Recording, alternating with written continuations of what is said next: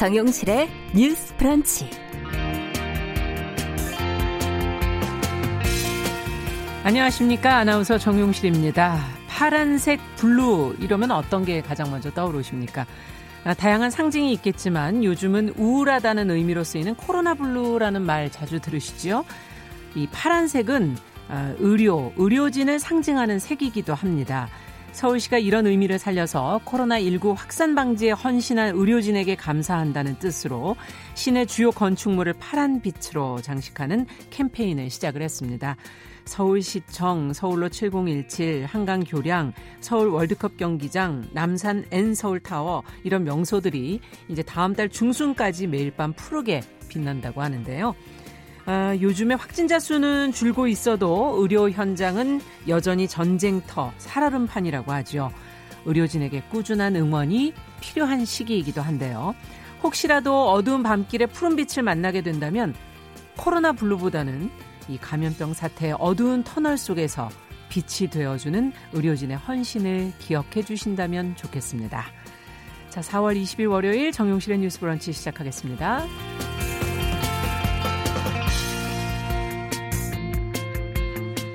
네, 뉴스 브런치 새로운 한 주의 문을 열겠습니다. 오늘도 월요일에는 또 주요 뉴스와 논평 뉴스픽에서 전해드리고요.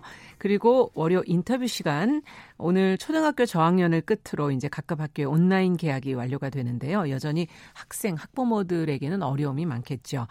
어, 어떤 문제들이 과연 있는지 학부모의 이야기를 들어보는 시간 준비하고 있습니다. 아, 그리고 건강한 식탁에서는 사라질 위기에 놓인 대저토마토 이야기와 함께 다양한 품종의 토마토들 요리에 도대체 어떻게 활용하면 좋을지 아, 살펴보는 시간 준비하고 있습니다.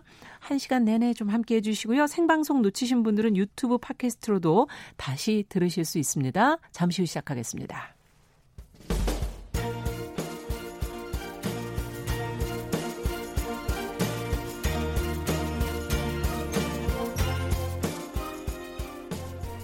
여성을 위한 시사 정보 프로그램 KBS 일라디오 정용실의 뉴스 브런치 여러분의 의견을 기다립니다.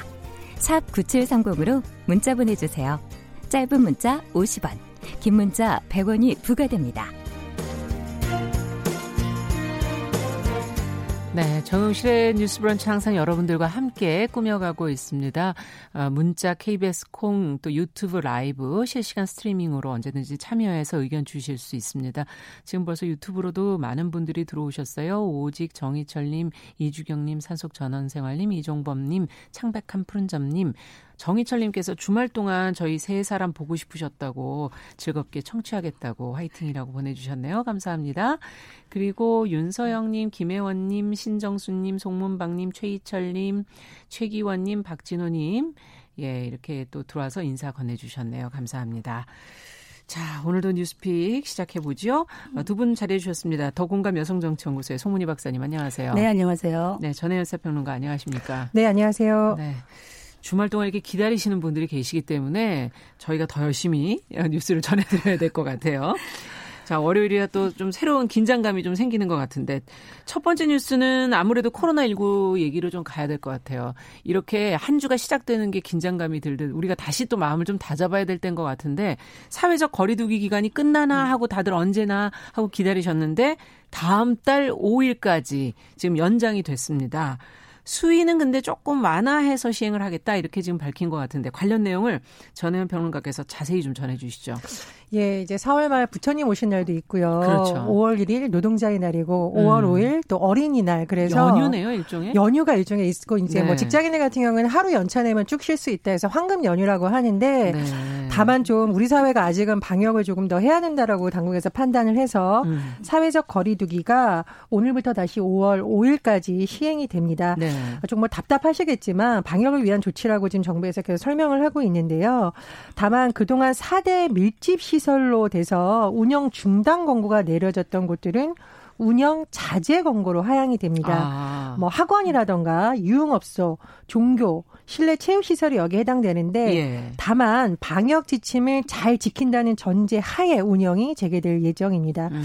그리고 이제 뭐 국립공원, 휴양림 같은 곳들 아마 많이 가고 싶으실 텐데 그렇죠. 이런 부분도 일부분 재개가 되고요.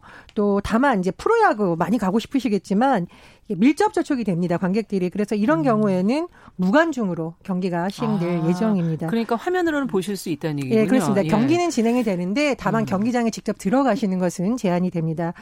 어, 그럼 도대체 언제부터 이게 되냐? 일단 정부가 음. 5월 5일 끝나고 5월 6일을 목표로 하고 있는데 다만 여러 가지 기준이 있잖아요. 뭐 확진자 수가 몇 명이 나온다던가 그렇죠. 또는 재감염의 우려가 좀 적다던가 정부에서 아마 여러 가지 판단을 해서 어, 다시 강력한 사회적 거리두기를 할 수도 있고 만약 좀 진정이 되면 다시 생활 방향으로 넘어갈 수 있을지 이것은 당분간 음. 상황을 좀 지켜봐야 될 것으로 보입니다. 그 음, 5월달 벌써 5월이구나 이런 말씀 아, 많이 그러네요. 하시거든요. 뭐 정신 없이 지나다 보니까 5월인데 황금 연휴가 또쫙 앞에 예. 기다리고 있습니다. 어, 이거 혹시 기억하시는 시청, 청취자분들 계실지 모르겠는데 아 어디론가 멀리 가고 싶구나. 아, 기억나세요? 아, 어디로 가시려고 그러시는 건데요? 옛날에 고 코미디언 이기동 선생님께서 아. 네, 실감나게 제가 못했습니다만 전혀 실감이 안 나. 누가 하신 다음번에 한번 다시. 그래서 사람들이 사실 많이 떠나고 싶어요. 지금 시기가 그리고 한 두 달 동안 사회적 음. 거리두기를 하면서 많이 피로해진 것도 있어요. 잘 지켜주셨기 네, 때문에 많이 힘들게 지켰습니다. 음. 그래서 지금 어쨌든 뭐 확진자가 한 자릿수로 지금 감소하고 있고 음. 이렇게 뭔가 잠잠해지고 있는데 문제는 뭐 부활절 지냈고 또 이번에 총선도 있었기 때문에 네. 앞으로 한 1, 2주 동안에 어떻게 또 갑자기 감염자가 많아질 수도 있는 거라서 아. 좀 조용하지만 조심하게 지켜봐야 되는 시기가 아닌가 싶은데 제가 말버스를 타고 전철을 타고 오거든요 아침에. 네. 근데 말버스를 탁 타보면 어, 지난주만 해도 사람이 별로 없었습니다. 기사님하고 저 이렇게 딱 둘이서 음. 탔는데 오늘 말버스가 북적북적 하더라고요. 아. 그런데 전철을 탔는데 어떤 분이 마스크를 안 쓰고 기침을 계속 하시는 거예요. 그랬더니 주변 사람들이 다 째려보시는 거예요. 그래서 제가 말씀드리는 건 아, 마스크는 꼭 쓰자. 왜냐하면은 음. 서로 이제 위험할 그렇죠. 수 있으니까. 그리고 또 아이 가진 이제 부모님들은 계약에 신경을 많이 쓰시는데 음.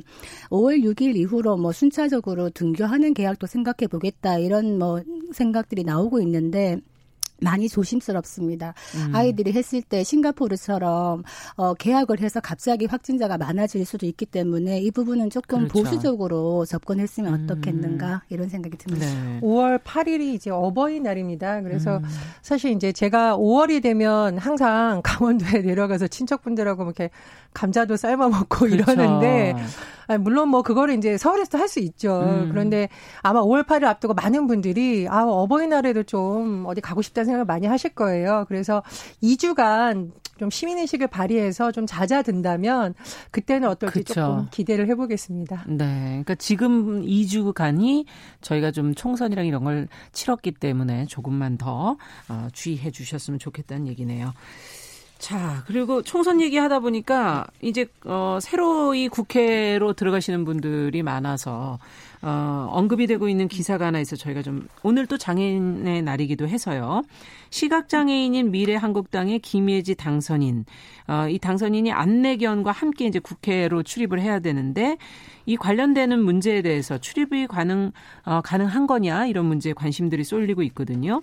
허용하는 쪽으로 지금 가닥이 잡히고 있는 것 같아요. 관련 내용을 송 박사님께서 좀 정리해 주시겠어요? 네, 그 미래한국당의 김예지 당선인이 시각장애인 피아니스트잖아요. 네. 그런데 안내견이 사실은 이제 눈 역할을 하는 거죠. 음. 그런데 예, 문제는 뭐였냐면 지금까지 국회가 좀 관례적으로 본회의장이나 상임위원회 회의장에 안내견의 출입을 좀 막아왔던 이런 게 음. 있었다 그래요. 그리고 실제로 또 그 2004년 17대 국회 때 그 첫 시각장애인 국회의원이 있었는데 네. 그때 안내견을 가, 데리고 들어가려고 했다가 무산이 되어서 본회의장 아. 들어갈 때는 부득이 보좌진의 도움을 받을 수밖에 없었던 전례가 있어서 그렇군요. 이번에는 그러면 어떻게 될 것인가 이렇게 음. 관심이 좀 모아진 거죠. 네. 근데 이 안내견 조이가 보시면은 굉장히 현명하게 생겼어요. 음. 이 안내견들이 굉장히 똑똑하다 그래요. 그렇죠. 근데 얘가 4살인데 지금 비례대표 0번이라 그래요. 네. 사실은. 그래서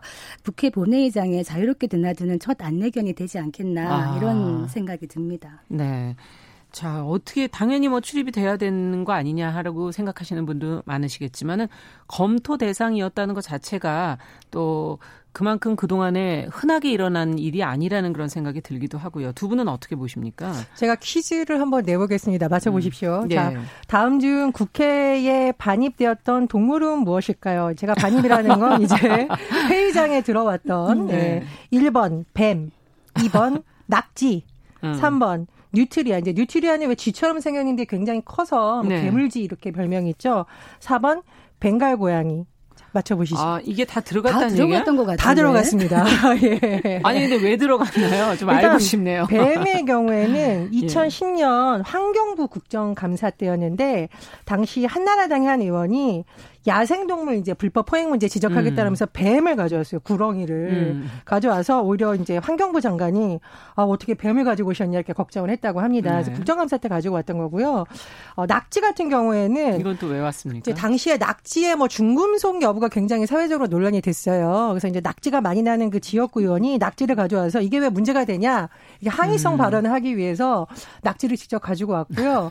당시 이게 신문에 많이 실렸던 저기 건데 이걸 말씀드려도 되나? 이제 끝, 선거가 끝났으니까요. 네. 그 의원이 모 정치인에게 낙지를 입에 넣어서 먹게 하는 장면도 많이 좀 아. 방송에 나오기도 했습니다. 네, 조심해야 되는데. 그렇습니다. 아니면 뉴트리안이 이제 괴물쥐라고 하는데 이제 뉴트리안 문제점에 대해서 또 지적하려고 직접 가져오기도 했었고 아. 벵갈 고양이 같은 경우에는 예전에 왜 동물원에서 이제 퓨마가 탈출한 사태가 있었잖아요. 음. 그래서 그거 이제 퓨마를 가져올 수 없으니까 벵갈 고양이를 가져왔었습니다. 그래서 어 제가 이 말씀을 드리는 이유는 뭐냐면 국회법상 동물이 들어올 수 없다 이런 규정이 없다고 합니다. 예, 이런 동물들도 다 들어왔는데. 그렇죠. 예, 그러니까 다만 이제 뭐 음. 뭐 본회의라던가 위원회 회의에 방해가 되면 안 된다라고 판단을 했었다고 하는데 이런 선례를 살펴본다면 사실 시각 장애인에게 정말 눈과 같은 역할을 하는 그렇죠. 그런 어떤 역할을 하는 동물들은 사실 들어오는 게 맞죠. 음. 근데 뭐 이번 기회에 많은 관심을 모았다고 하니까 앞으로도 이런 부분에 대해서 좀 많이 개선이 됐으면 하고요. 네.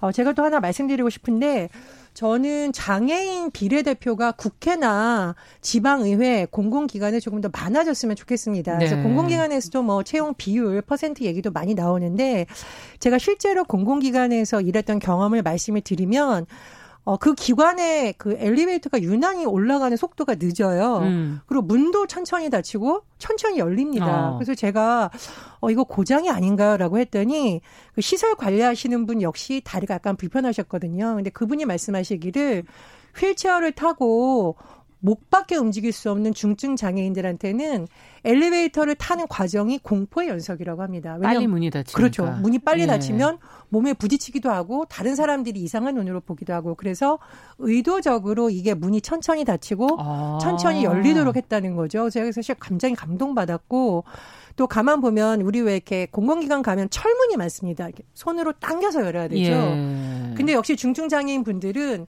손으로 당겨서 이 문을 열 수가 없어요. 예. 그래서 장애인실 같은 경우에는 버튼식 버튼을 음. 누르면 문이 열리도록. 근데 이런 환경 개선이 가능했던 경우는 그 시설을 담당하시는 분이 몸이 불편하시니까 아 장애인들이 이런 하나 하나가 굉장히 힘들 수 있겠구나라고 해서 음. 시설 개선을 조금씩 하셨던 거거든요. 그러네요. 그분의 성함을 방송에서 얘기해도 될지도 모르겠는데 음. 제가 너무 존경하는 정혜국 선생님이십니다. 음. 그래서 어, 이것이 장애인들에 대한 시혜적 측면이 아니라 우리가 차별 없는 세상을 만들기 위해서는 당연히 국회에서부터 이런 시도도 돼야 되고요. 그렇죠. 그분들이 겪었던 불편함을 정말 생활 속에서 바꾸려면 음. 저는 앞으로 국회도 지방의회도 공공기관도 더 많은 장애인분들을 채용을 해서 단계적으로 이런 시설을 개선할 필요가 있다고 봅니다. 아. 그 오늘이 장애인의 날이니까 예. 한마디 더 하고 싶은데 어, 우리가 베리어 프리라는 말을 하죠. 네. 그러니까 장벽이 없다 이 말인데 장애인에 대해서 어떤 차별이나 혐오나 이런 문턱을 낮추자 이런 뜻인데 이것이 장애인에게 그냥 배려를 한다거나 이것이 아니라 이거 이건 의무다. 음. 이 부분에 대한 인식이 필요하고요. 아까 안내견 이야기가 나왔으니까 그 장애인 복지법에 의하면은 그 시각 장애인이 안내견을 데리고 동행을 했을 때 네. 장애인의 출입을 정당한 사유 없이 거부하지 못한다. 음. 만약에 거부하면 과태료 300만 원 이하를 받습니다. 음. 그런데 실제로 어떤 일이 있었냐면 안내견을 데리고 버스에 타려던 장애인을 그 버스 기사님이 내가 돈을 낼 테니 타지 마라. 네. 이렇게 해서 한번 논란이 있었던 적이 있습니다. 그리고 식당에 장애를 들어가는데 네. 아 여기는 개 알러지가 있고 다른 손님들한테 아. 위험할 수 있으니까 못 들어온다 해서 막아서 또 한 번 시끄러웠던 적이 있거든요. 음. 이 부분에 대해서는 기본적으로 장애 인식 교육이 좀 필요한 부분이다 싶고 특히 음. 정치인들 정치인들은 이런 일에 앞장을 서야 되는데 어떻게 보면 또 장애 혐오 발언 같은 거를 아무 생각 없이 하는 경우가 있어요. 우리들이 이런 얘기하죠. 뭐 절름발이, 벙어리 그리고 뭐 비뚤어진 마음이 장애인이다. 이런 얘기 하는 것 자체가 벌써 무지의 소치다 이런 음. 말씀 드리고 싶습니다. 네. 지금 유튜브 정혜정 씨께서 국회에서 출입 자체를 검토한 거는 아니라고 방송에서 인터뷰를 했다고 하는데요. 예, 저희는 어쨌든 장애인의 날이기도 해서 관련 내용을 역사적으로도 한번 검토를 해본 것이라는 걸 좀 알아주셨으면 좋겠습니다. 자, 정용실의 뉴스 브런치 더 공감 여성정치연구소 송문희 박사 전혜연 시사평론가와 함께 뉴스픽 진행하고 있는데요. 자, 다음 뉴스는 그 민주당이 남영희 후보라고 어그 171표 차로 낙선한 인천 동구 미추홀구죠. 예, 음. 거기 을 미추홀구 을 선거구에 재검표를 지금 추진한다고 하는데 어떻게 된 겁니까? 어떻게 재검표까지 다시 가게 된 거죠? 송문희 박사님께서 좀 내용을 정리해 주시겠어요? 네, 지금 이 지역에서 음. 그 무소속 윤상현 후보하고 이제 남영희 후보가 어 171표밖에 차이가 안 났어요. 그랬죠. 예. 접전 지역이었죠. 그러다 보니까 표 차이가 너무 작으니까 이제 검토를 재검표를 한번 해보자 이렇게 어. 지금 하는 것이거든요. 그래서 재검표를 하려면은 이제 증거 보존 신청 같은 걸 아마 해야 될 겁니다. 네. 그런데 실제로 이렇게 선거를 보면은 그 20대 총선 때 그 인천 부평갑의 그 문병호 후보가 26표 차로 패배를 했었어요. 26표. 네, 더 네네. 작죠. 네. 그래서 이제 당선 무효 소송을 하면서 재검표를 했었습니다. 음. 그랬더니 26표가 23표로 변동이 되었어요. 아, 근데 차이는 똑같았습니까? 네, 그렇지만은 음. 그 결과에는 그게 없었죠. 그리고 또 재미있는 사례를 보면 6.13 지방선거 때 한 표 차이로 낙선했던 분이 계세요. 한 표로? 네. 정말 안타깝네요. 충남 청량의 기초 의원인데 아. 이분은 안타깝지가 않은 게 한 표 차이로 낙선을 했다가 재검표를 해보니까 이 무효표가 다시 유효표가 되면서 표수가 똑같아진 거예요. 어머나. 그러면 이렇게 표가 같아지면 어떻게, 어떻게 됩니까? 이때는 나이 많은 게 장땡입니다. 아. 그래서 나이가 많은 사람이 당선자가 되어서 후 바뀐 경우가 있습니다. 네. 근데 이번 같은 경우는 표 차이가 좀 있기 때문에 아마 결과를 지켜봐야 되겠습니다만 음. 별 변동은 없지 않겠나 이런 생각은 듭니다. 있습니다. 네, 이 재검표 얘기가 지금 말씀을 듣다 보니까 선거 때마다 자주 나오는 것 같기도 하고 이 재검표에서 사실 이 결과가 뒤집어진 거는 그리 많지는 않다고 하는데 어 어떤 의미가 있는 걸까요? 이렇게 재검표를 한다는 건 어떻게 아무래도 보십니까? 지금 뭐 선관위에 이건 이제 뭐 선거 불복하고는 조금 다르게 보셔야 되는데 네. 부정 선거다 이런 것이 아니라 검표가 정확했는지 예를 들면 뭐 음. 뭐 인주가 두 군데에 묻어서 이건 무효표다. 이것을 무효표로 볼 수 있는지 아니면 없는지. 유효표가 되는지 이런 걸 좀 가려달라는 차원으로 볼 수 있고요. 음. 근데 조금 다른 점이 있다면 우리나라 같은 경우에는 그래도 동시일 경우에는 연장자가 당선이 되는 것으로 하는데 지금 설명해 음, 주셨는데 예, 해외는 좀 다릅니다. 어떻게 됩니까? 이게 참 법적으로 딱 명시되어 있지 있다고 할 수 있을까요? 왜냐하면 미국은 이제 주마다 음. 상황이 다른데 그 미국 법이 다르니까요. 그렇죠. 미국의 경우에는 2017년 버지니아주 하원 의원 선거에서 이때도 한 표 차가 났다고 합니다. 야. 그래서 여러 가지 과정을 거쳐서 결국은 동표가 됐습니다. 아. 이런 경우에는 미국은 연장자가 된 것이 아니고요. 두 사람의 이름이 적힌 종이를 이 사기 그릇에 담았고 선관위원장이 뽑는 사람이 당선자로 결정이 된 사례가 있다고 추첨제군요, 합니다. 추첨제. 그러니까 너무 드문 사례다 보니 아마 아주 정밀하게 하지 못한 것 같고요. 영국의 경우에도 아직까지 이런 게 아직 정밀하지 않았다고 해서 과거에 뭐 동전을 던진다거나 모자에서 앞면이 나오냐 뒷면이 나오냐 제비 뽑기를 하거나 이런 경우도 있었다고 합니다. 어. 근데 뭐 앞으로는 이런 거에 대해서 논란이 될 수 있으니까 해외에서도 조금 더 정교한 법이 만들어지지 않을까. 한 표 차 이런 경우들이 많군요. 네, 그러니까 이제 2002년도에 예. 그 투표지 분류기가 도입이 됐어요. 그러면서 음. 소송을 통해서 한 25번 정도 재검표를 실시했었거든요. 네. 그렇지만 선거 결과가 바뀐 적은 없었습니다. 아, 의외로 네. 표차가 그렇게 적게 나는 경우가 많지 않다는 근데 이제 얘기군요. 후보자들 입장에서는 피가 마르는 일이죠. 네. 표 차이가 적으면. 그렇죠. 네. 이번 말씀해 주신 인천 동구 미추홀구 같은 경우에는 네. 아마 사전 투표에 비해서 사전 투표는 뭐 A 후보가 더 높았는데 뒤집어졌죠. 뒤집어 뒤집어진 네. 거죠. 그래서 아마 또 이런 개표 음. 시작과 마지막 부분이 그렇습니다. 네, 그 결과가 뒤집어졌기 때문에 예, 아마 그런 것 같네요. 자, 마지막 뉴스는 지금 지자체들이 지금 재난 기본 소득을 지급하면서 어, 지금 이걸 자녀하고 배분하는 문제를 두고 맘카페에서 지금 다양한 얘기들이 나온다는데 이게 무슨 얘기입니까? 어떻게 된 겁니까? 전혜연 평론가께서 좀 전해주시죠. 예, 경기도와 시군 이제 지자체가 재난기본소득을 지급을 했습니다. 이게 이제 보통 4인 가족 기직이라던가 여러 가지 이렇게 기준으로 지급이 됐는데. 예. 어, 이것이 굉장히 요즘 엄마들 사이에서 화제가 되고 있다고 합니다. 아, 어떤 부분이 화제가 되는 건가요? 아, 예를 들면 이거를 아이들이 어, 저도 여기 해당된 거니까 저도 주세요. 이렇게 한다던가, 어, 음. 어, 군대 가기 전에 아들이 군대 가기 전에 빨리 신청해서 빨리 달라. 뭐 이런 경우도 있고요. 그리고 대학생 같은 경우에는 아, 내가 직접 신청해서 선불카드로 받겠다라고 하는데 굉장히 재밌는 사례가 많네요. 그래서 보통 이제 엄마들이 이런 업무를 많이 해주는데 가족을 대표해서 네. 엄마들이 쓰는 방식이 크게 네 가지라고 지금 언론 보도에 나오는데 자 일괄 몰수형 한꺼번에 엄마가 일단 다 줘. 어, 나중에 줄게. 우리 왜 세뱃돈 할 때 하는 방식 있잖아요. 아, 그런 가족이 받는 걸 일괄 몰수형. 자 협박형은 그래 줄 테니까 바깝네. 이게 협박형이라고 하고 자, 은폐형. 애들 모르게 신청해서 쓱 받는다. 이게 은폐형이라고 하고요. 네. 절충형이라는 것은 그래, 그럼 엄마 아빠랑 너네랑 5대5로 나누자. 어. 이렇게 하고 있는데 일각에서는 뭐 이번 기회를 계기로 좀 자녀들하고 어, 기본소득이 뭔지 또 뭐 이걸 좀 그렇죠. 기부를 하면 어떻겠느냐 이런 논의도 해보고 경제교육에 활용해 보면 어떻겠느냐 이런 음. 다양한 아이디어가 나오고 있습니다. 자, 그럼 솔직한 얘기를 두 분에게 들어야 되겠죠. 네. 어떻게 아직 소득이 뭐 나왔습니까? 재난기본소득이 지자체에서 어, 받으셨어요? 어, 아니 아직 뭐 네. 제가 아침에 나오면서 안 그래도 물어봤어요. 네. 딸아이한테 이거 만약에 나오면 전 국민에게 다 나온다 그러면 음. 어떻게 할 거냐 받고 싶냐 그랬더니 어, 뭐 받고 싶은 마음이 있대요. 그래서 제가 그럼 너는 재난으로 피해를 본 게 무엇이냐 이렇게 물어봤어요. 그리고 받아야 될 이유를 열 가지를 음. 제시를 해봐라 이렇게 얘기를 아, 너무 많은 거 아니에요? 왜 받아야 하는가 네. 그래서 얘기를 했는데 그 얘기를 하면서 제가 이런 생각이 들었어요.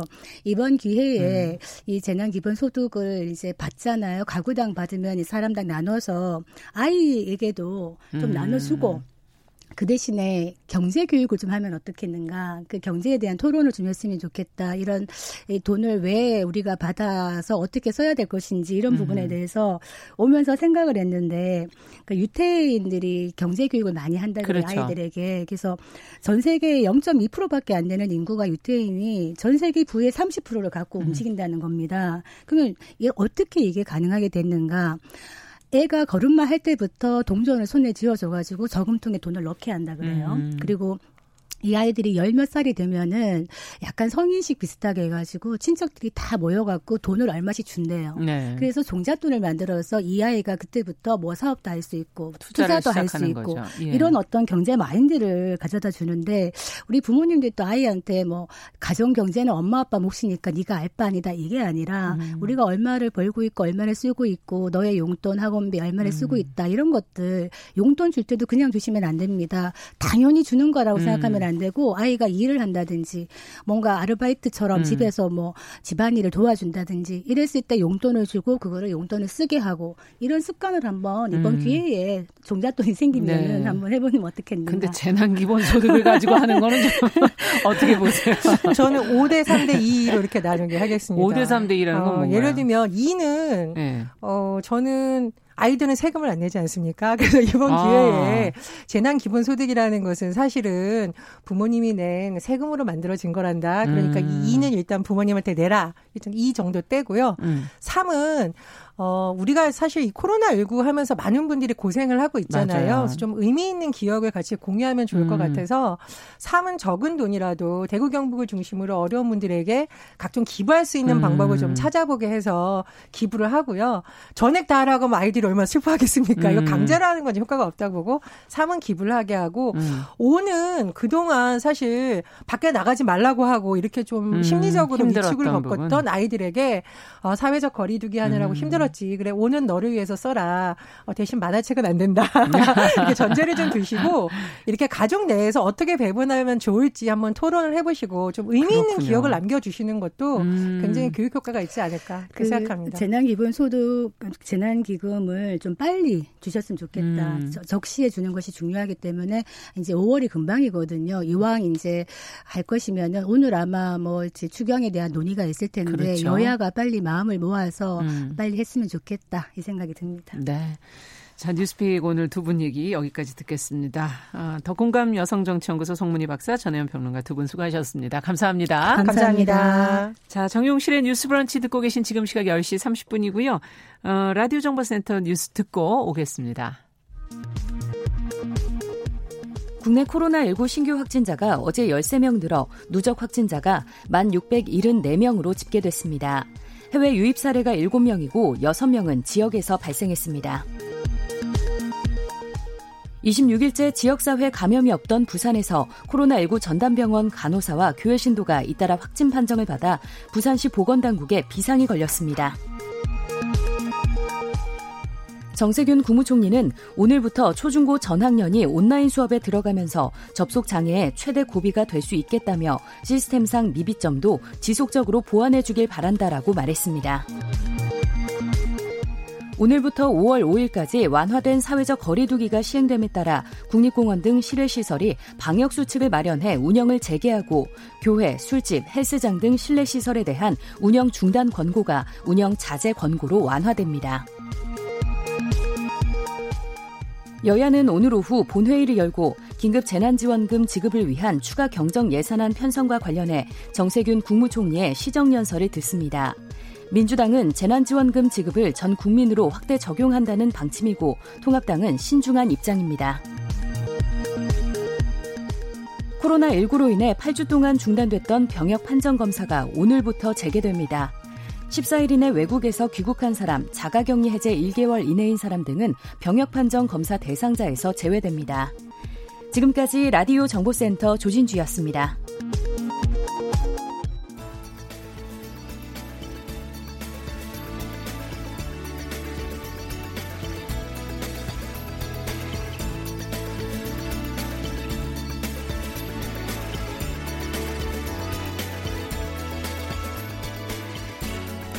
세상을 보는 따뜻한 시선. KBS 일라디오 정용실의 뉴스 브런치.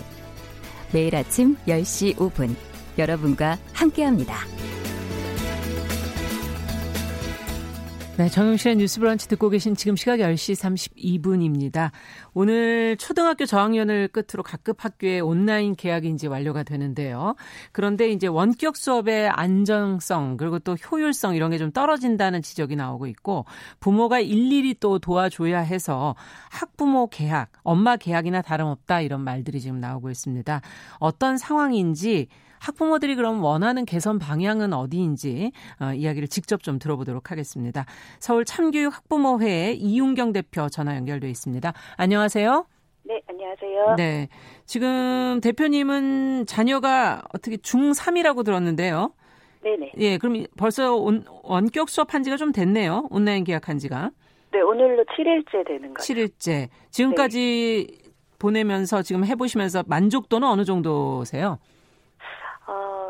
어, 저희 학교는 그 구글 클래스룸을 이용한 녹화 수업으로 통일을 해서 진행하시는데요. 네. 네, 근데 이제 이게 보통 1시간 수업을 애들이 5분, 10분 만에 끝내고 게임을 하는 때가 많더라고요. 아, 네. 그렇게 빨리 끝낼 수가 있나요?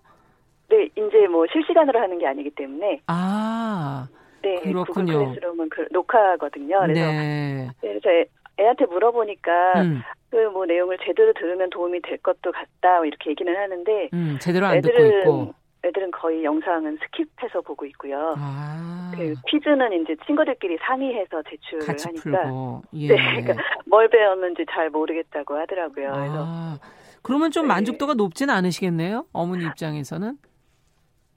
뭐 아이한테 물어보니까 음. 일단 만족도는 사실 과목마다 좀 다르긴 하는데 네. 어, 애들 눈에도 사실 선생님에 따라서 이게 음, 차이가 어, 준비를 많이? 하셨는지 안 했는지를 음. 딱 이제 느낄 수가 있나 봐요. 그렇군요. 네. 네. 가장 중요한 이 학습의 효율, 학습 내용 어, 이런 것들이 지금 개선해야 할 부분들이 있는 것 같은데 어떤 방향으로 좀 개선되길 바라십니까?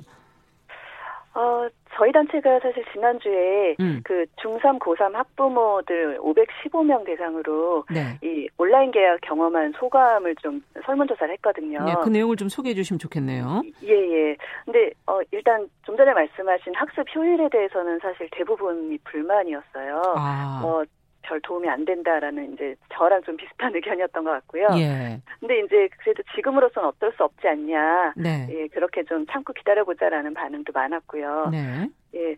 근데 이제 학교별로 사실 이 학습 내용이나 수업 방식이 차이가 좀 많거든요. 음. 그래서 근데 이제 이런 것들이 사실 아무리 열심히 준비를 하신 선생님이라도 네. 문제는 이제 접속이 불안하고 계속 끊기니까 음. 예, 전달 자체가 안 되면 사실 그런 것들이 아무 소용이 없어지더라고요. 그러네요. 그러면 지금 접속 음, 부분에서도 문제를 직접 어, 경험해 보셨습니까?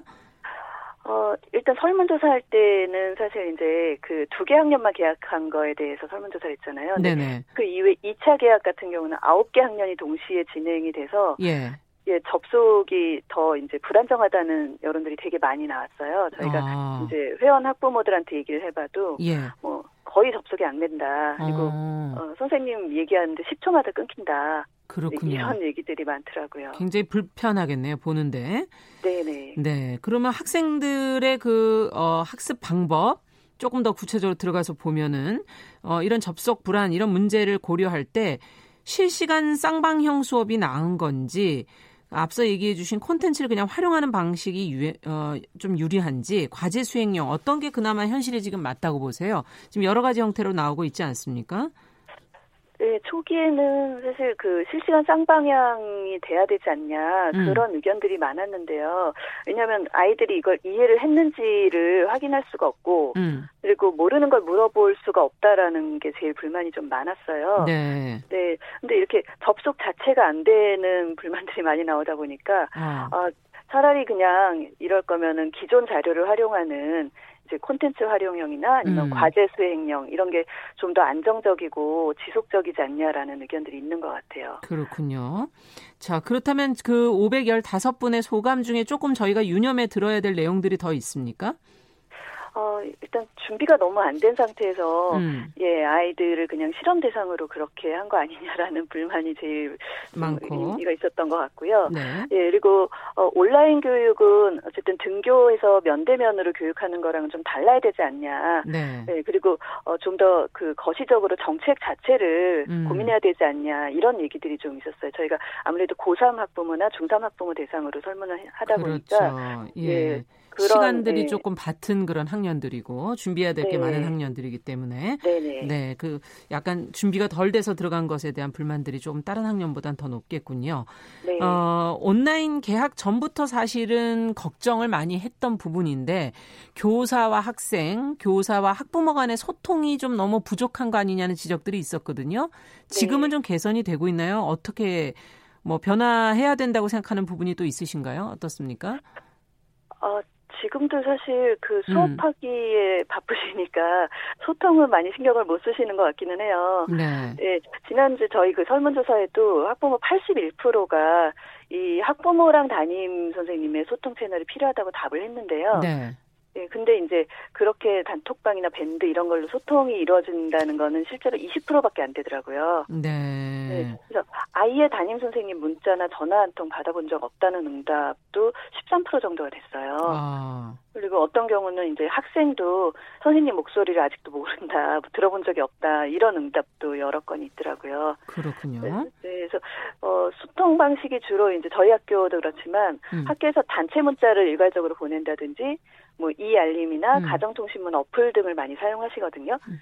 근데 사실 그런 것들은 잘 안 봐요 학부모들도. 네. 네, 그래서 어, 소통이 잘 되고 있는 학교의 얘기를 들어보니까 네. 어쨌든 학생 단톡방과 뭐 학부모 단톡방을 이렇게 두 개 채널을 운영하고 계시다고 하더라고요. 음. 근데 대부분 선생님들이 그 개인 정보가 노출되거나 이런 걸 꺼리셔서 음. 사실 그런 단톡방을 잘 안 만들어 주시거든요. 그렇죠. 네. 다른 게더 그러다- 열리니까. 네, 예. 그렇죠. 근데 그러다 보니까 사실 학부모는 학부모대로 소통이 안 된다고 불만이고 음. 선생님들은 뭐 전화나 이런 문자들을 계속 갔는데 확인을 안 하니까 결국 다시 또 아. 콜센터처럼 전화를 하고 있다고 굉장히 힘들어하고 계세요. 예. 네, 그래서 사실 온라인 교육은 가정이 현장인 거잖아요.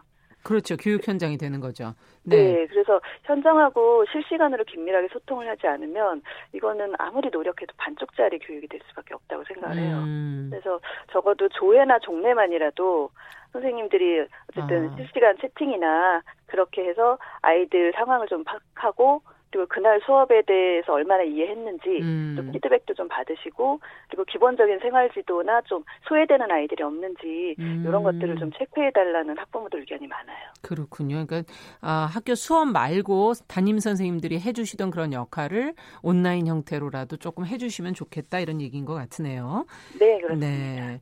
어, 어쨌든 이제 이런 감염병이 완전히 사라지기 전까지는 이제 국가에서 이렇게 사회적 거리두기를 하는 동안은 어쩔 수 없이 지금 온라인 교육을 해야 할 텐데 또 앞으로도 또 이런 새로운 수업 방식에 좀 적응하고 뭔가 소통 문제도 좀 해결해야 되는 그런 어, 숙제가 남아 있고 그것은 또 교사들의 고충이 되지 않을까 지금 현재 상황에서 그런 생각도 들거든요. 선생님들 네, 입장에서 보신다면 그분들도 어려움이 좀 많지 않을까요?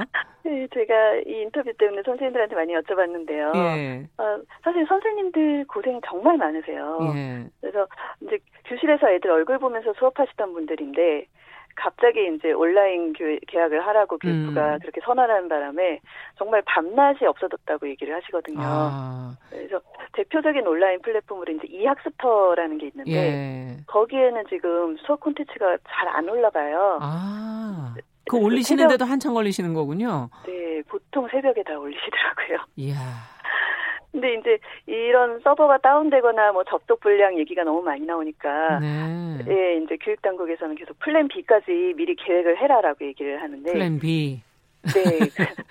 근데 이제 네. 플랜 B로 갑자기 변경을 할 때는 또 바로바로 학부모나 학생한테 긴급 연락을 해야 된다고 해요. 음. 근데 그게 바로 연락이 닿는 게 또 아니잖아요. 그렇죠. 네. 그리고 심지어는 이제 자느라고 출석 안 하는 애들이 되게 많은데 네. 그런 애들도 선생님들이 일일이 깨워야 되고 아. 또 이제 교육부 플랫폼이 불안정해서 접속이 안 되고 이런 것도 사실 학부모들은 다 선생님한테 항의를 하거든요. 그렇죠. 예. 네, 그러니까 어, 수업 준비뿐만이 아니라 수업 외적인 걸로도 굉장히 스트레스 를 아. 지금 많이 받고 계시고요. 네. 네. 그러면서 이제 선생님들이 부탁을 하신 게 어, 교육부랑 교육청이 좀 최대한 이 수업이 제대로 될 수 있게 지원을 해줬으면 좋겠다. 아. 그리고 제발 이제 공문이나 지침을 좀 줄여줬으면 좋겠다 이렇게 음, 부탁을 하시더라고요. 네, 선생님들도 지금 여러 가지 어려움을 겪고 계시네요. 예. 네. 온라인 계약이라는 게 저희가 앞서도 잠시 설명해 드렸지만 뭐 사실상 엄마들 계약이다 이런 말이 나오고 있는데 부모들이 정말 이렇게 다 도움을 줘야 되는 겁니까? 아니면 아. 학생들이 다 할 수가 없는 겁니까? 사실 중고등보다 초등 학부모들은 지금 거의 난리가 났다고 표현을 해요. 난리. 네. 네. 근데 이제 보통 이제 애들 스마트폰을 안 사주고 버틴 초등 학부모들이 많이 있거든요. 음. 네. 그러면 이제 엄마 폰을 빌려줘야 되냐 네. 이런 불만부터 시작해서 그리고 이제 아이의 옆에 붙어 계세요. 네. 그래서 언제 또 접속 불량이 될지 모르니까 음. 수업 전체를 같이 듣고 있다고 하고요. 야. 그리고 이제 숙제 같은 경우도 네. 애들 숙제가 아니고 이제 엄마 숙제인 거죠. 아니 그건 좀 내버려 두셔야지 숙제는. 근데 숙제를 또 꼬박꼬박 제출을 해야 이게 수업을 들은 걸로 확인이 아, 되거든요. 네. 네. 근데 이제 문제는 그런 도움도 아예 못 받는 애들이 많다는 거죠. 그러니까요. 예. 자, 그럼 이런저런 불평과 시행착오가 많다 보니 어떻게 해야 됩니까? 이 사회적 거리두기는 또 해야지 생활 방역으로 가야 이제 등교가 생각이 되어질 텐데 등교 시기에 대해서는 언제쯤이었으면 좋겠다고 보십니까? 어, 사실 마스크를 쓰지 않아도 될 때 등교하는 게 제일 안전하다고 생각하거든요. 그러면 더 미루라는 얘기신가요? 네, 지금 음. 이제 그 5월 5일 이후에 뭐 고3부터 순차적으로 네. 등교 고려하겠다라는 발표를 하셨는데 어 이런 것들도 좀 우려가 되는 게 어, 어 이제 부산 같은 경우도 26일째 예, 확진자가 없다가 또 그렇죠. 다시 나왔잖아요. 예, 맞아요. 예. 음. 그리고 어, 전에 이제 대전의 입시학원 같은 사례처럼 음. 고3 학생 한 명이 예를 들어서 그렇게 음. 감염이 됐을 때 어, 그 학생 때문에 학교 전체가 폐쇄가 되면 그렇죠. 그 수업을 못 하죠. 네, 그 학생이 미연해서 나중에 다시 학교를 나올 수 있을까도 걱정이 음. 돼요.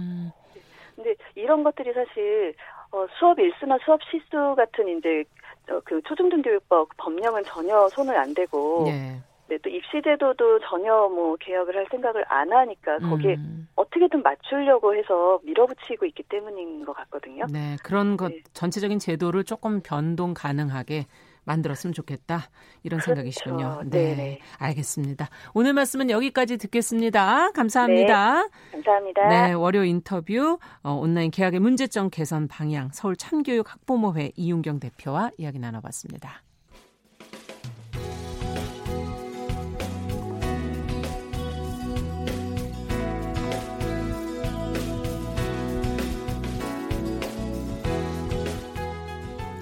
함께 가면 길이 됩니다. 여러분과 함께하는 정용실의 뉴스 브런치.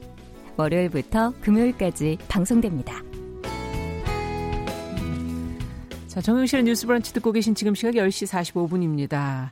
어, 건강한 식탁 홍신의 요리연구가가 아, 들어오셨습니다. 어서 오십시오. 안녕하세요. 토마토 얘기해 주신다 그랬는데 네네. 앞서 제가 예고를 해드렸지만 네. 대조 토마토를 이제 우리가 앞으로 못 먹게 된다 이런 얘기를 그럴 했는데 수도 있다. 네. 아 이게 무슨 얘기예요? 그 대저 지방이 어딘지는 아시죠? 대저 옛날에 이제 김해였다가 네, 그쵸 낙동강 들었죠. 하구에 있고 음. 저희가 김해공항에서 부산으로 가다 보면 이렇게 다리를 건너요. 네. 그때가 이제 낙동강 하구 쪽을 지나게 되는 건데 그쪽에 있는 게 대저 지방이에요. 어. 사실 여기가 어 강서구 부산 광역시 강서구 대저동 네. 이렇게 주소는 되어 있는데 그쪽이 사실은 굉장히 토양도 좋고 그러니까. 왜냐하면 이제 이게 바닷물 민물 합쳐지는 곳이니까 그런데다가 일조량이 좋아서 여태까지 토마토 농사를 잘할 수가 있어요. 음. 대저 토마토가 짭짜리로 알려져 있고요. 예. 이게 지금 이제 약간 지리적 표시제 일환으로 대저 지방의 명물, 그러니까 대저라는 그 상호를 쓸수 음. 있는 유일한 토마토예요. 아. 그런데 이게 뭐 맛이 있고 뭐 좋은 특징이 있지만 사실 어느 순간서부터 우리한테 굉장히 크게 자리 잡은 우리나라 특유의 토마토란 맞아요. 말이에요. 근데 이 지방이 지금 재개발이 된대요. 아, 아 그래서 못 먹게 되는 거예요? 네, 그러면서 이제 농가들이 아. 사실 설 자리가 없어지는 거죠. 여기 다들 뭐 이렇게 아니 논밭을 갈아엎는다는 갈아엎어요? 거죠. 네, 아. 이것 때문에 지금 굉장히 크게 이슈가 되고 있기는 한데 사실 저는 아파트보다는 대저 토마토를 좋아하는 입장에서 네, 어차피 네. 제 아파트도 아니고 아파트는 못 먹잖아요. 그러니까 너무 우리 둘이 주관적인가? 네, 그런가요? 근데 어쨌든 달면서도 짭짤한 그 맛. 단짠. 최고죠. 네. 단짠. 사실 원래 이게 이런 품종이 아니고요. 여기에서만 이렇게 자라는 거예요. 이게 일본에서 들어온 뭐예요, 다른 품종이에요. 그렇게 안 생긴 네, 거예요? 이렇게 원래? 생기지 않았어요. 근데 여기에 심었더니 아. 여기에서만 이런 맛이 나는 거예요. 되게 특이하죠. 진짜. 네. 근데 딱 요때만 나오잖아요. 그렇죠. 이게 지금은 이제 한 2월서부터 시작해서 음. 한 3, 4월 약간 절정인데요. 지금 정도면 끝물이라고 보셔도 그렇죠. 돼요. 근데 생각 외로 굉장히 껍질이 조금 단단한데도 불구하고 그리고 초록인데도 불구하고 달고 그렇죠. 그리고 음. 약간 간이 되어 있는 게 굉장히 음. 큰 특징이어서 음. 이거는 사실 익혀 먹거나 이 대저 토마토를 한번 튀겨 보세요. 어, 튀겨요? 예, 이게 살짝 밀가루 푼 그 배터에다가 담궜다가 빼갖고 이렇게 튀김옷이 얇게 얇게 튀겨갖고 따뜻하게 먹으면은 세상 맛있어요. 어머, 세상 맛있다는 말또 처음 듣네. 근데 토마토 종류가 정말 원래 많지 않나요? 많죠. 그러니까 네. 토마토가 뭐 언제부터 우리 곁에 있었는지 사실 이렇게 불분명할 정도인데 유럽으로 전해진 게 이제 남미라고 아. 알려져 있기는 해요. 우리나라는 임질한 후에부터 있다라고 했는데 우리나라는? 대전 토마토는 사실 1950년대부터라 그래요. 그러니까 얼마 안 된 거죠. 네. 아, 저는 한창 뒤에 나온 줄 알았더니 아, 아니에요. 1950년대. 아니에요? 네. 그랬는데 사실 어. 이 토마토가 그 일단 맛있고 인기가 많은 이유 중에 하나가 영양 때문에 그런 거잖아요. 다 건강 때문에들 드시죠. 그렇죠. 근데 네. 이제 뭐 맛도 있지만 근데 음. 칼로리가 일단 낮고 그렇죠. 네, 그리고 더 중요한 게 이게 지용성 영양 성분의 일환인데 라이코펜이라고 하는 거 많이 들으셨을 거예요. 음. 이게 면역력하고 굉장히 큰 아, 연관이 면역력? 있는 성분이 되게 많아요.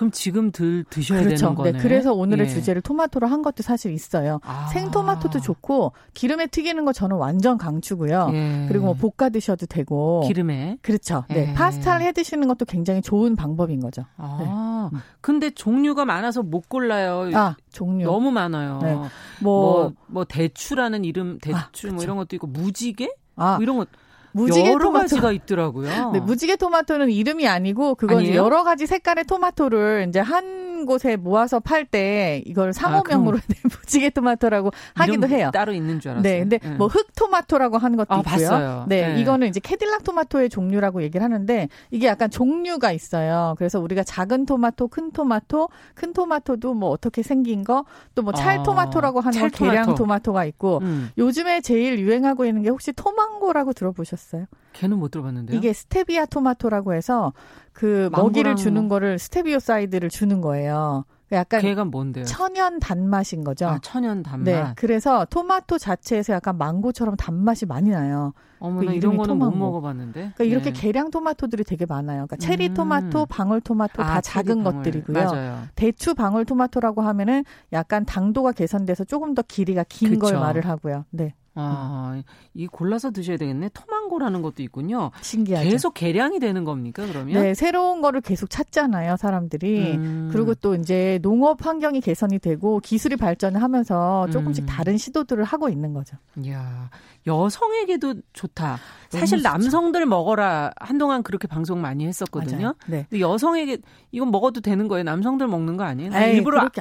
안 먹었는데 전혀요. 전혀? 이게 남성들한테 좋다라고 하면 사실 여자한테는 더 좋다고 보셔도 되는 거예요. 어떻게 항상 보면. 그런 거예요? 네, 네, 항상요. 아. 뭐 여자한테 좋다라고 하면 남성한테도 도움이 되는 거고요. 네. 이게 뭐 그냥 사람이기 때문에 어쩔 수 없는 건데 뭐가 제일 핵심이냐 하면요. 음. 일단 칼로리가 낮고 수분이 높아요. 맞아요. 그러면서 비타 민이 다량이고 아. 그런데 수용성 지향 지용성 영양 성분이 골고루 들어있기 때문에 여자들은 항상 신경 쓰는 게 무슨 몸의 밸런스나 피부 미용이나 다이어트잖아요. 그렇죠. 도움이 안 될 수가 없어요. 어, 음. 그렇군요.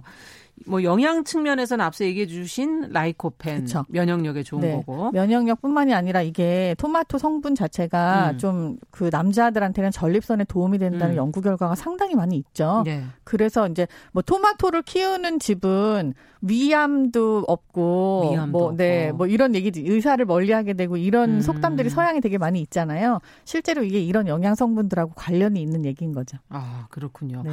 앞서 이제 생으로 말고도 이제 그 기름에다가 네. 해서 먹어라 그랬는데 음. 어, 보면은 다양하게 말려서도 뭐 아. 하는 것도 있고 뭐 볶음도 있고 구이도 있고 좀 알려주셔야 뭘 어떻게 해 먹지. 토마토하고 예. 계란하고 궁합이 굉장히 잘 맞아요. 계란. 네, 이게 토마토가 수분이 많기 때문에 계란하고 같이 네. 요리를 했을 경우에 조금 뭔가 좀 비리지 않을까 이렇게 생각들을 그렇죠. 많이 하시잖아요. 물이 조금 나오니까. 네, 근데 이거를 시간을 잘 조정을 하시면 되게 좋고 이럴 때 또 말린 토마토를 사용하시는 것도 되게 좋아요. 어. 토마토 수분을 조금 날려버리면은 토마토 단맛이 증가를 하니까 음. 그것도 되게 좋은데 계란을 마늘이랑 같이 볶으세요. 스크램블 에그처럼.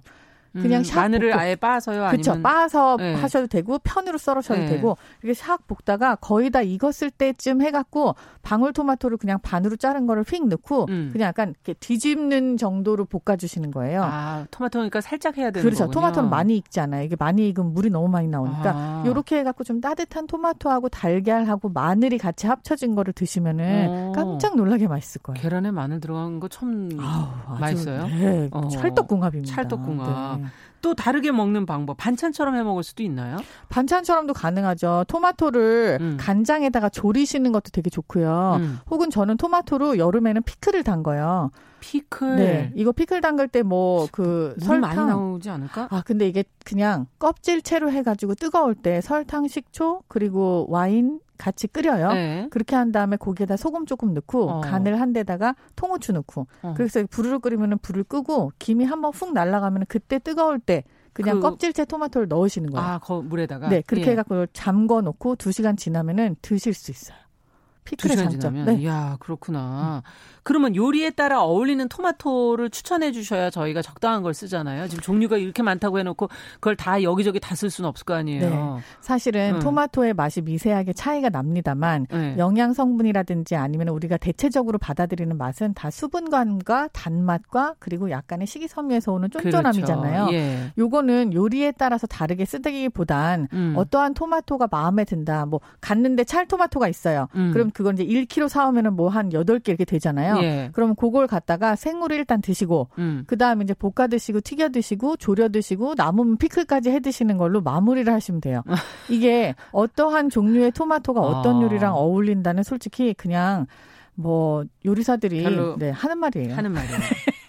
아, 그럼 신경 안 써도 되겠군요. 네, 댁에서 네. 드실 때는 저처럼 이렇게 음식을 팔아야 되는 사람은 제 음. 상세하게 나누지만 댁에서 드실 때는 그냥, 그냥 한 종류 편하게. 사셔서 꾸준히 드시면 됩니다. 근데 앞서 비린내 얘기 해주셨는데 네. 그건 왜 나는 거예요? 어떨 때 요리할 때 날 때가 있어요? 네, 저는 그러니까 이게 수분하고 그리고 이제 그 껍질에 있는 식이섬유 조금 조직이 두꺼워서 그런 음. 건데 제가 토마토 껍질을 비려서 못 먹어요. 그러면 그걸 항상 제거해야 되는 네, 건가요? 이거를 아니요. 항상 제거하진 않으셔도 돼요. 토마토 껍질에도 굉장히 중요한 성분이 많이 있기 때문에 굳이 제거를 안 하셔도 되는데 어. 저처럼 약간 토마토 껍질에서 나는 그 그걸 씹었을 때 굉장히 확 비린 맛이 네. 올라올 때가 있잖아요. 있어요. 네. 그게 이제 수분이랑 결합이 돼서 그런 건데 음. 그거에 조금 예민하신 분들은 요걸 뜨거운 물에 살짝 담궜다 빼면은 겉에 껍질만 약간 말랑말랑해져요. 그렇죠. 네. 그럼 그 상태로 손톱으로 쭉쭉 내리면 다 벗겨지거든요. 그렇게 해서 껍질 껍질을 벗겨서 네, 살 그러니까 익히기까지는 아니고 껍질만 만? 벗길 수 있을 아. 정도로 데치는 거예요. 아. 뜨거운 물에 들어가서 10초예요. 10초. 네. 아이고, 금방이네. 네, 금방이에요. 네. 상온에 보관할까요? 냉장? 아, 이거 되게 많이 받는 질문인데 사실은 토마토는 상온 보관 원칙이에요. 원칙이에요. 네, 이거에 음. 토마토는 후숙이 된다라고 알고 있지만 사실은 그냥 열매에서 빨간색일 때 따는 게 제일 맛있거든요. 음. 근데 대부분은 조금 들리었을 때 따서 나중에 먹잖아요. 그렇군요. 그렇기 때문에 상온 보관이 원칙입니다. 알겠습니다. 자, 홍신의 요리연구가와 함께 건강한 식탁 오늘은 토마토를 주제로 이야기 나눠봤습니다. 말씀 잘 들었습니다. 감사합니다. 정용실의 뉴스 브런치 월요일 순서 여기서 마치도록 하겠습니다. 저는 내일 10시 5분에 찾아뵙겠습니다. 감사합니다.